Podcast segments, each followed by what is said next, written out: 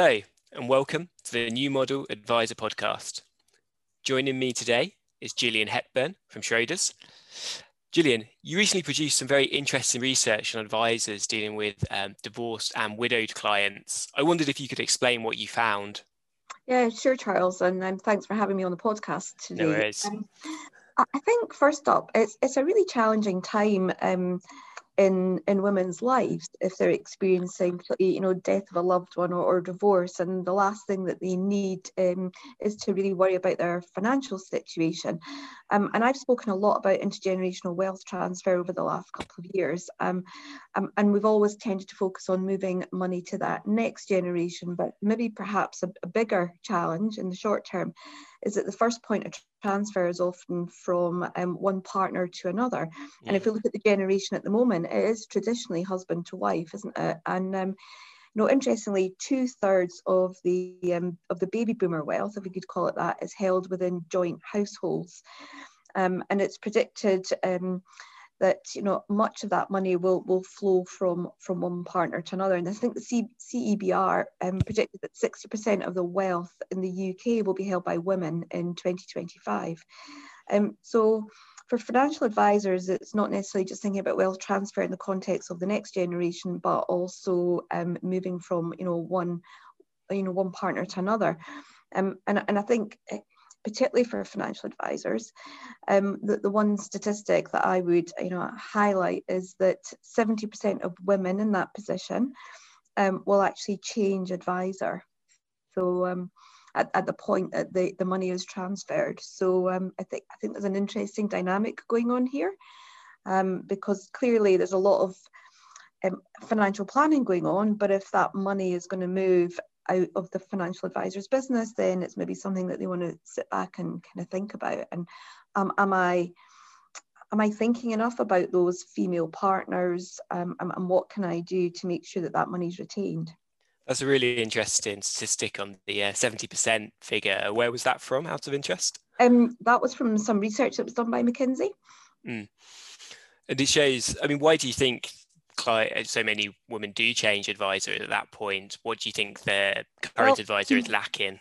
Yeah, no, it's a good, good question. I mean, I, again, you know, the research talked about how women had felt shut out of the conversation.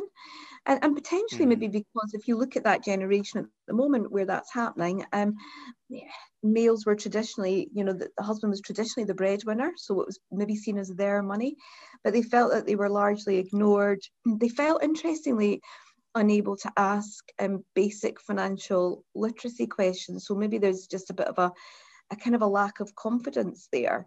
Um, but also, women very much want to have an advisor where they see that there's a personal fit. Yeah. somebody that they've maybe selected that they can attune to, that understands their their needs and some of their specific challenges. So um, I think there's a number of things going on that advisors need to think about.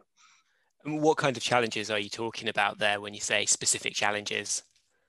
Well, I mean, I, I, guess first of all, it's about how, how do we make sure that we engage um, couples, um, but also when we get to a position where we do potentially have um, a, a, widow or a female, um, what, what do they specifically need and look for in an advisor?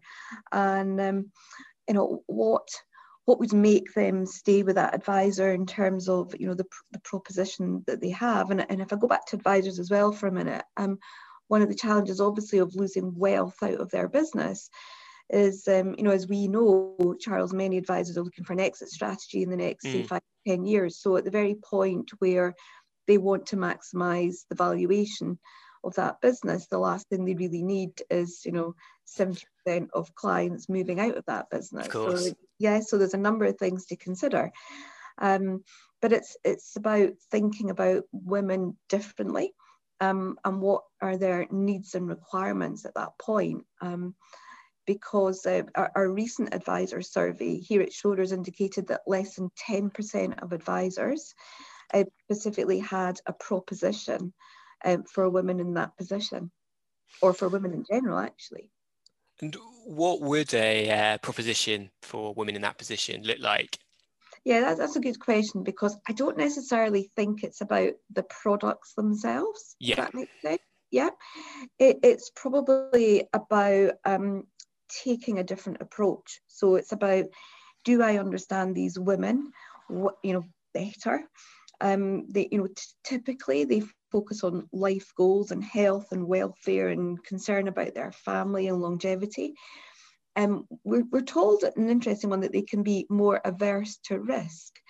Obviously, if that's the case, then we need to make sure that as we have a range of products. But I actually think um, it's probably that they're more risk aware. Does that make sense? Um, rather than risk averse. It's back to this communication and education piece. Yeah. Could you explain that a little bit more? What you mean by risk aware? Yeah, so it's understanding, um, you know, the, the just the, the, the, benefits of risk and reward, isn't it? Mm. So taking risk is not necessarily dangerous or a bad thing, um, but um, and in order to um, make sure that your financial plan is on on track and doing the right things certainly some people will need to take more risk so it's really understanding the dynamics of risk i mean interestingly the the survey said that um, women wanted more help with cash management but you wonder if that's just a symptom yep of the fact that they were a little bit more risk averse um, or just lacking maybe in, in understanding um, and, and we're holding money in cash rather than investing. Does that, does that kind of make sense? So I think it I does. Think I mean, kind of circular arguments here. Yeah. Yeah, I, I, wondered whether there's does this go back to sort of a root cause of um, just confidence with money and. Yeah, uh, you're, you're absolutely right, and um, you know, again, um, we um, you know, there's a, there's a lot of research. We do a global investor survey every year, and we asked women about how confident they felt in terms of, you know, investing. And, and generally, it, it does appear they are less, or they believe that they are less confident than men. You know, they they describe themselves as less experienced and less expert. Um, so I, th- I, think it'd be great to dig deeper and understand why that is the case. Um, you know, particularly as um, many women run the household finances, for example. Yeah. So why do they feel like that about um, investing? I think it's a really it's a really interesting one. One one question I sort of have on that is how how does an advisor then avoid it becoming you know what, what's the i'm trying to i'm trying to word this right but the the kind of line between something that is perhaps for people who are less confident but also doesn't become patronizing. What's the how do you navigate that and make sure it is actually useful? Yeah it's, it's, a, it's a really good one. And I, I actually um there was some really interesting um, Twitter debate recently about do you advise people as couples or individuals? Yeah. Mm. Um, so maybe there's an opportunity to to spend time, I don't know, you know, with with partners differently, understanding them and and and um, enabling women to ask um, what they think are basic financial literacy questions, which probably aren't, if that makes sense. So I, I do think there's this whole piece around education, but giving women a voice and and an environment in which to ask the right questions. You know, a, a great example is we held. Um, a seminar here, um, probably about a, well, must have been over a year ago now. Yes, yeah. And we, and we invited, I think we had well over a hundred um, young women, not just in financial services, but you know, right from any industry, and um, we invited them through um, a social enterprise called Money Girl to come and talk about finances and in an open environment. And, and I was absolutely amazed at how engaged these women are in their mm. finances and how they felt that they you know they wanted to talk about it and and they wanted to ask what they felt were kind of in some respects like basic questions but just do that in an environment where it, it, it was okay to do that if that makes sense. Yes definitely. Um, I mean, I um, do, I do think there is, you know, some interesting statistics around um, uh, uh, going back to that women running the household and certainly what we're seeing is um, you know differences in the millennial generation about the number of women that now you know run the family finances. I think it was about um, nearly 70% compared with about 40% of the baby boomer generation so perhaps we're seeing a kind of generational shift in this as well um, you know coming through where women are more prepared um, and want to talk about their finances so I, I think you know, going back to that first question about proposition, it's um, it's really thinking about as an advisor what do I maybe need to do differently. Yeah. There was a great example actually, Charles, um, where an advisor in the US had put together a specific proposition. Um, it was actually for divorcees, where he um, he experienced double-digit growth within the business because what he did was, you know, put a suite of experts within the business as well. So it wasn't just about him; it was about having, um, you know, lawyers, accountants, solicitors, people that um, were also used to dealing with women in different circumstances. So broadening out his proposition. So, um, you know, it's, it's just a really interesting area, I think, to focus on. I was going to ask if you'd seen any sort of good examples. Obviously, you've given me that US one. Have you seen any other kind of cases where yeah. you think this has been done well? Yeah, I, I mean, I do think that um, we're beginning to see it broadening in the UK. Mm. Um, and, and, and maybe one of the challenges actually is that um, it'd be great to see more women advisors as well on board. Yes. You know, I'm not saying that necessarily women always want to speak to women, but um, you know, one of the things in the survey it said that women wanted to deal with advisors where they felt it was more of a personal fit. Now, that doesn't mean to say necessarily it needs to be a female advisors, but um, it, you know, we are seeing a, a growth, I think, in female advisors, and it will be interesting to see if longer term, you know, that that maybe makes a difference here. And I think that maybe is one of the unspoken uh, problems, as it were, in terms of creating a proposition like this. There isn't. Yeah, it's, it's not as tangible, right? It's not about just saying I need this range of products. Although actually, interestingly, um, there was some some other research done where it did identify that women um, typically um, are, are more have a, a greater propensity to invest in sustainable solutions. Mm. So again, you know, it's, it's always back to that segmentation and that the prod requirements of making sure that you've got the right segments nailed down and then the right products and services and investment solutions in place. And, and maybe for many advisors, women is just potentially a new segment. Yeah. I mean, we, we talked a lot about prod in the last couple of years as well. And it's, again, our survey demonstrated that um, increasingly advisors now have segmentation in place, which is good news. Um, but, but maybe the, the not so good news, if I could call it that, is that um, many advisors are still focusing that segmentation on assets under management. Um, we're, we're seeing a, a, slight increase in um, advisors looking at life stage, um, but it'll be interesting to see how many advisors now start to think about, you know, do I have a, a challenge within my business in terms of wealth transferring to women um, and what do I need to do about it? Yes, and I think it's a very important, fascinating point on the segmentation mm. in that sure. it does seem to us as well when we sort of anecdotally look at these things that it is very much done on assets. Um, yeah.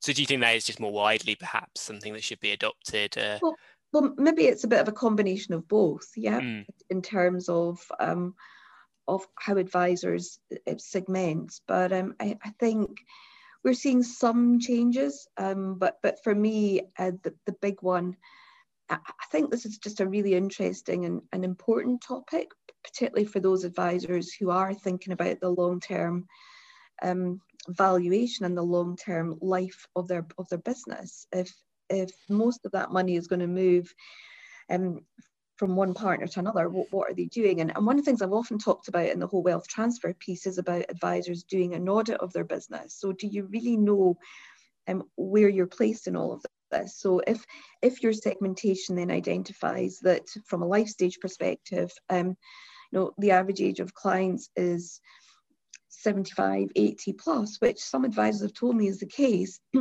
then are you really at risk then of, of that money moving either to the next generation and the, the money then moving out the door? Or is it, you know, is it at risk of moving to the female partner who is again likely to move to a different advisor? So, so always, you know, get, get your head around the numbers and work out while, whilst you know 80% of advisors are still saying that wealth transfer is a great opportunity are we really doing something about it? But but do we really know um, where we're placed with all of this, and what are the risks? Um, and what kind of risks do you think there are then from that? well, I, I, just think the biggest risk is um, is not actually doing anything to try and yeah. retain that money. Yeah. So whether that might whether that be this this sort of moving to female partners or whether that's moving to the next generation. And I, and I, you know, I, I very much understand some of the challenges that advisors have here, particularly with the next generation, where, um, you know, what they tell me often is we, we don't have a proposition and I, and I won't make men any profit from them. Yeah, and I, and I absolutely understand that that mindset yeah but but maybe i think if i said use the word before maybe that's slightly short-sighted um, but what I am seeing is advisors, you know, some some examples now of advisors doing things like, um, if I think about the next generation, do I need to have a mortgage advisor that works with me, for example? Do I need to focus some efforts on protection? Um, but one of the things I've always said is that next generation, um, the millennials, they're not just teenagers any longer. Yeah, the, the top end of that age group is probably about 36, roughly. Yeah. Um, yeah. And some of our research indicated that that's at the point where people really start to think about long-term savings uh, for family and pensions. Um, so there, there are opportunities, you know, to engage there. And maybe what the advisor needs to do is just think a little bit differently again about the proposition to that next generation, not just in the products, um, but also things like charges, for example. You know, we, we've seen the recent FCA paper talking about um, ongoing charges. And yes. I think you know the number was was at 90% of people being put into an ongoing charge model, and some of them may not require that. And you know, again, the, the millennial generation typically um, are happy to have advice, but they might not want to pay an ongoing charge. They want to pay for it when they get it, rather than ha- having an ongoing charge. So again, it, it broadens the debate in terms of propositions for the next generation, not just in terms of products, but but you know, how do I charge? What do I charge? Um, and um, and also things like again, you know, sustainable investment options. I'm seeing some good examples actually of advisor businesses where you know they, they talk about managing family wealth and, and they're putting strategies in place there but also what they're doing um, if they're advising that next generation of existing clients they're maybe giving them mortgage or protection advice at no cost and that's, oh, wow, that's... Again, yeah so that's just that sounds very interesting. It is, and it's just thinking a bit differently because because what they're doing is thinking about that longer term future proofing of the business. You know, uh, you know, mum, the, the the parents have wealth that I've managed for years, and I've put lots of strategies in place. But what I don't want to do is lose it. But the way to do that is to engage that next generation. Um, and maybe accept that yeah I might not make significant profit if we want to call it that mm. um, over the short term but it's about um, it's about having that strategy in place so that um, 65% of the people that inherit the wealth don't move to somebody else. You know, they they know me and they and they will continue to to work with me. So um, so I'm, I'm I'm starting to see really good examples actually of of certainly that next generation piece coming through. Yes, definitely. And it's that trust relationship, isn't it? Yeah, yeah. And, and another area we talk a lot about is um, thinking about the the process of passing money on and, and what that involves, as opposed to, you know, if you're having family conversations and we know that there's not enough of those taking taking place. Um, I think the figure was only 9% of families talk about it. And maybe I always talk about the fact maybe we're all a bit British and we don't like to money. Like it's not, you know, it's just not what we like to do. But actually, if we talk about what is a will and where is the will and what's in the will and um, what is a power of attorney and who has that and what does that mean and, and when is it invoked? And um, and, and if we talk to families about those sorts of areas as opposed to saying we've got x amount of money that will, will move to that next generation i think it's um, kind of in some respects softer conversations. Yeah yes. Yeah um, and, and obviously um, you know what, what we've seen in the last year is um, you know really challenging times but obviously opportunities for families now to, to sit together and to talk more about what might happen if parents pass on. Yeah. Mm. um, um, and and just open up these kind of conversations. So you know i think whilst you wouldn't want to see an opportunity out of what's gone on in the last year i think for advisors you know, certainly people are looking much more at having wills in place and, and what that means. So, um, so maybe some of those difficult conversations actually just got a whole lot easier. Yeah. Yes, I see what you mean on that.